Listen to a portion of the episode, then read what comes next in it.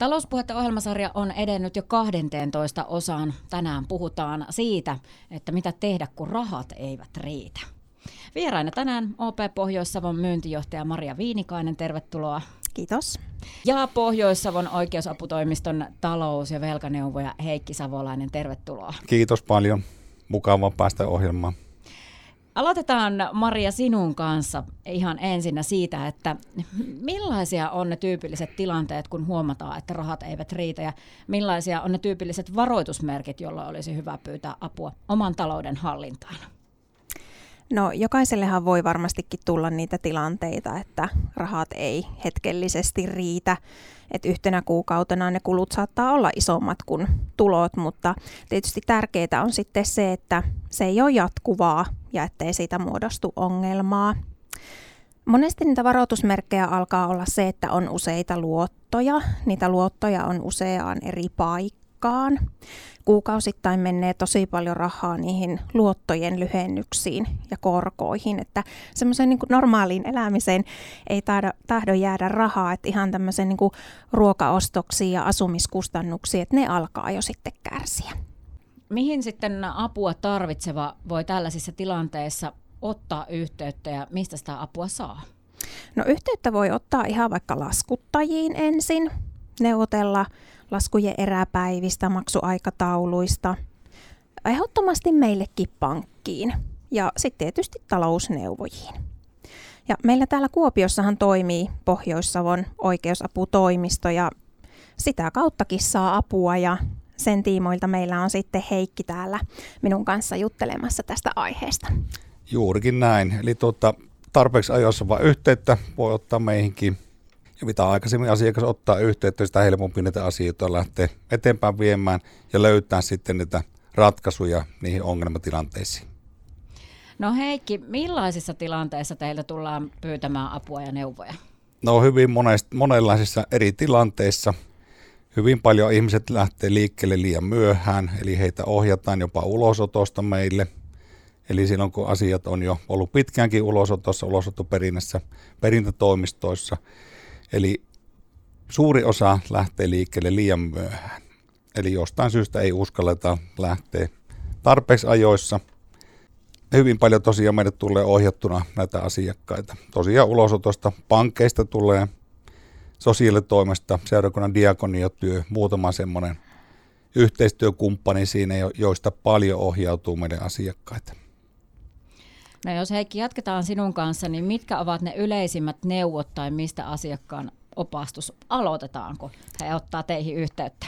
No sen asiakkaan tilanne selvitetään hyvinkin tarkasti. Katsotaan tuloja, katsotaan menoja, katsotaan sitä velkatilannetta, jos sitä on.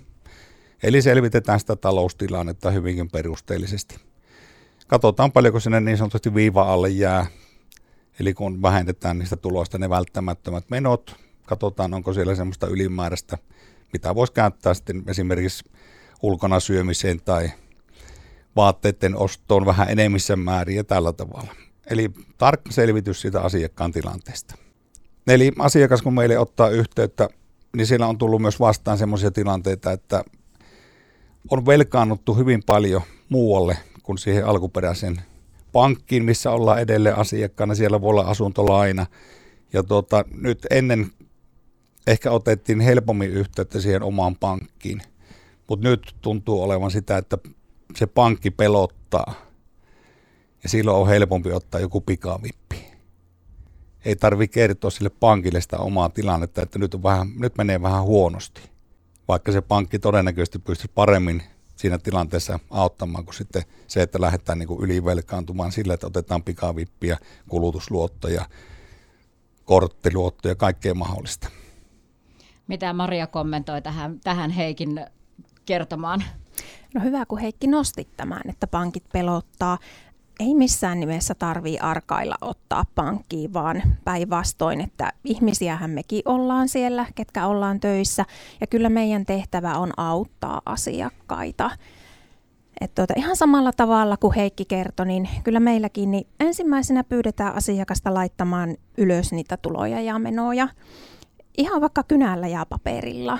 Ja, ja tietysti meillä on apuja myöskin sitten mobiilipalveluissa, että esimerkiksi meidän OP-mobiilissa on tämmöinen talouden tasapaino niin kuin apuri, jossa tulot ja menot näkyy suoraan sieltä tilitapahtumista. Ja sieltä on hirveän hyvää havainnollistaa ihan, että mitkä menot on niitä välttämättömyyksiä ja mitkä menee sitten ehkä semmoiseen huvitteluun ja, ja tuota, turhienkin hyödykkeiden puolelle, mutta sitten siellä näkyy myöskin mikä menee esimerkiksi säästämiseen, että aika semmoinen herättelevä itse asiassa käydä katsomassakin. Samoin tuolla Pivoossa on samanlainen toiminnallisuus, eli Pivo on tuo meidän mobiililompakko. Mutta tosiaan kyllä meilläkin niin ensimmäisenä asiakasta, kun halutaan auttaa, niin pyydetään miettimään, että mistä sitten voisi luopua. Mitkä on ihan oikeasti niitä välttämättömyyksiä, että mistä pidetään kiinni, ni, mihin rahaa on käytettävä, mutta mistä voidaan luopua? Onko jotain suoratoistopalveluita tai tämmöisiä, jotka on saattanut vaikka unohtuakin ja ne rasittaa sitä taloutta niin kuin ihan kuukausittain. Ja kyllä meillä pyritään auttamaan ja tukemaan. Jos niitä pikavippejä on otettu, niin voidaan neuvotella niiden poismaksamista ihan vaikka pankkilainalla. Yritetään niputtaa niitä luottoja, yhdistetään eri kulutusluottoja, ei välttämättä pikavippejä, vaan yleensäkin mitä kulutusluottoja on asiakkaalle kertynyt. Et ensimmäinen neuvo meiltäkin varmaan on niin se, että vältetään velaottamista velan maksuun, ettei se ongelma lähde sitten kertautumaan. Ja ihan voidaan vaikka neuvotella lyhennysvapaata esimerkiksi asuntolainaan, jos on semmoinen, että on meidän pankkiasiakas ja on, on asuntolaina. Ja jos rupeaa näyttämään, että se talous alkaa sakkaamaan, niin tutkitaan kaikkia näitä eri vaihtoehtoja ja neuvotellaan asiakkaan tilanteeseen paras vaihtoehto. Heikki, jatketaan sinun kanssa sitten seuraavaksi. Eli puhutaan hieman yleistyneistä maksuhäiriön merkinnöistä. Maksuhäiriö voi tulla pienestäkin summasta. Kerrotko vielä vähän tarkemmin, että mitä tuo maksuhäiriö tarkoittaa? No, maksuhäiriömerkintähän tulee maksamattomista veloista tai maksamattomasta velasta. Ja tuota, tämä merkintä tulee sitten luottotietoja ylläpitävän yrityksen tietoihin, eli luottotietorekisteriin lyhykäisesti näin. Ja tuota, ennen maksuhäiriömerkintää lasku on ollut yleensä maksamatta jo pitempään. Se voi tulla pelkästään siitä, se häiriömerkintä. Toki voi tulla myöskin sitten siitä, kun tälle velalle haetaan sitten käräjäoikeudesta tuomio. Niin viimeistään siinä vaiheessa se häiriömerkintä sitten tulee. Ja tuota, käytännössä oikeasti jos mennään vähän eteenpäin siitä, niin mitä se aiheuttaa tämmöinen maksuhäiriömerkintä – ja luottotietojen menettäminen. Nämä on niin kuin samaa asiaa molemmat. Ja tuota, monesti se tarkoittaa ihan sitä, että puhelinliittymä on hirmu hankala saada. Vuokra-asunnon saaminen voi vaikeutua ihan olennaisesti. Vakuutuksia ei taho saa enää mistään. Eli varsinkin kotivakuutus on semmoinen. Autovakuutuksia taitavat vielä myöntää, mutta siinäkin saattaa olla, että joutuu maksamaan etukäteen sitten pitemmältä ajalta sen vakuutusmaksun vähän niin kuin vakuudeksi sinne. Häiriömerkintöjä omalta osaltaan voi tarkistaa aina sieltä Suomen asiakastieto Oystä tai Bisnode Finland Oystä kerran vuoteen aina ilmaiseksi, jos tuntuu siltä, että onko minulla se häiriömerkintä – Toki sen voi testata myöskin jossakin paikallisessa liikkeessä, yrittää ostaa osamaksulla jotakin. Sieltä hyvin äkkiä ilmoitetaan myös kyllä se, että valitettavasti ei voida myydä nyt osamaksulla, kun sulla on häiriömerkintä. No saako sen häiriömerkinnän sitten jotenkin pois? No pois sen saa oikeastaan maksamalla, mutta se ei suoraan poistu silloinkaan. Eli sen häiriön kestoaika, ja sitä voi pyytää lyhennettäväksi yhdellä vuodella mutta kuitenkin ne yleisimmät kestoajat on noin kolmisen vuotta näiden häiriömerkintöjen osalta, niin se pelkkä maksaminen ei vielä poista sitä tällä hetkellä sitä häiriömerkintää. Toki lakimuutosta on tulossa tähänkin ja tuota, siellä haetaan ja yritetään saada semmoinen lakivoima, että jos velka maksetaan kokonaisuudessaan pois, se poistaisi myös siihen kohdistuvan häiriömerkinnän. Missä vaiheessa tämä lakimuutos tällä hetkellä on? se on, taitaa olla vielä oikeusministeriössä viritteillä, eli siellä lakia laaditaan, sitä ei ole vielä edes eduskuntaan saatettu, eli voi kestää jonkun aikaa ennen kuin tämmöinen laki sitten tulee voimaan. Mutta tämä kuuluu yhtenä nyt tämmöiseen ylivelkaantumisen estämiseen oikeastaan, mikä on monella hallituksella ollut semmoinen tavoite. Ja tämä on yksi asia, mikä, mikä siellä nyt on olemassa. Maria Viinikainen, puhutaan pikavipeistä. Miksi ne ovat uhka oman talouden kestävyydelle? Pikavipeissä ne maksuajat on tosi lyhyet ja sitten taas ne kulut ja korot vastaavasti ihan älyttömän korkeat. Niissä semmoista pienestäkin summasta niin voi hetkessä tulla tosi suuri ja sitten varsinkin jos niitä ottaa niin kuin uuden pikavipin edellisen maksamiseen, niin hyvin äkkiä on kierre olemassa. Niin, kierre on olemassa, mutta jos mietitään, että onko meillä jotain muita tämmöisiä, no ehkä ilmiöt, että trendit on väärät, mutta muita uhkia tällä hetkellä ilmassa? No ehkä tuommoinen, että ei osata elää sen mukaan, mitä tuloja sinulle tulee. Varsinkin niissä tilanteissa, kun tapahtuu joku elämänmuutos. Siellä voi olla avioero taustalla, eli ennen kahden tuloilla pärjättiin hyvin, ja tuota, monesti sitten jatketaan sitä entistä elämäntyyliä nyt yhden tuloilla ja se on käytännössä aika lailla mahdotonta. Et se on yksi, minkä huomaa tuossa. Saattaa tulla työttömyysjaksoja, lomautuksia. Nämä kaikki vaikuttaa tähän tilanteeseen ja jostain syystä ihmisellä on hirveän hankala sopeutua siihen uuteen tilanteeseen. Et monta kertaa tosiaan yritetään vain painaa sillä samalla systeemillä, mikä on aikaisemminkin ollut, että ikään kuin ei olisi tulotasossa tapahtunut mitään muutosta. Menot ovat entiset, vaikka tulot ovat tippuneet. No miten sinä Heikki sitten saat sen asiakkaan ymmärtämään, että nyt pitää tapahtua muutos tässä? No riittää usein, kun laitetaan asiat paperille.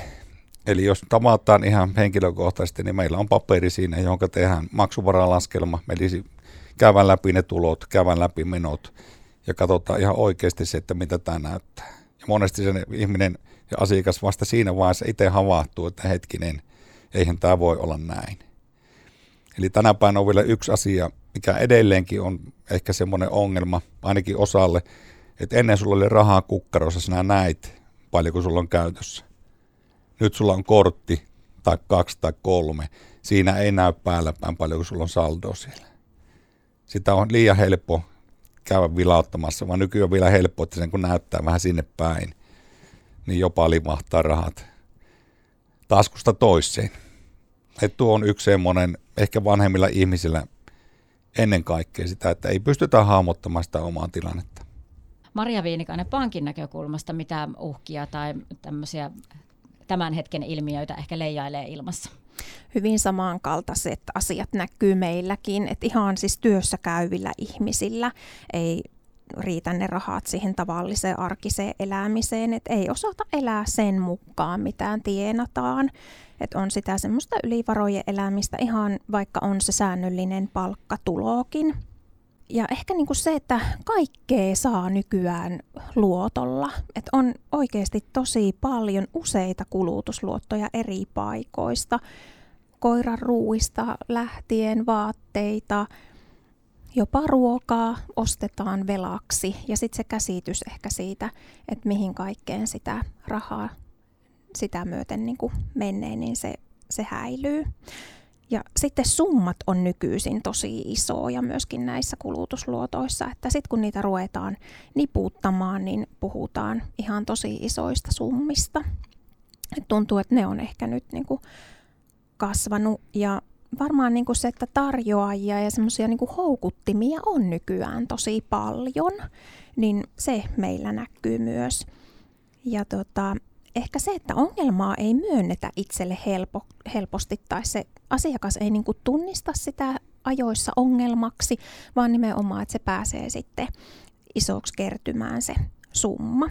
Et monetkin asiat olisi ollut hoidettavissa ajoissa ja, ja tota, ehkä just sen takia niin kuin meilläkin on tarkoitus ensimmäisenä asiakas herättää, herättää asiassa ja samalla tavalla niin kuin Heikki kertoi, että ensimmäisenä ruvetaan pistämään paperilla ylöstuloja ja sitten niitä menoja.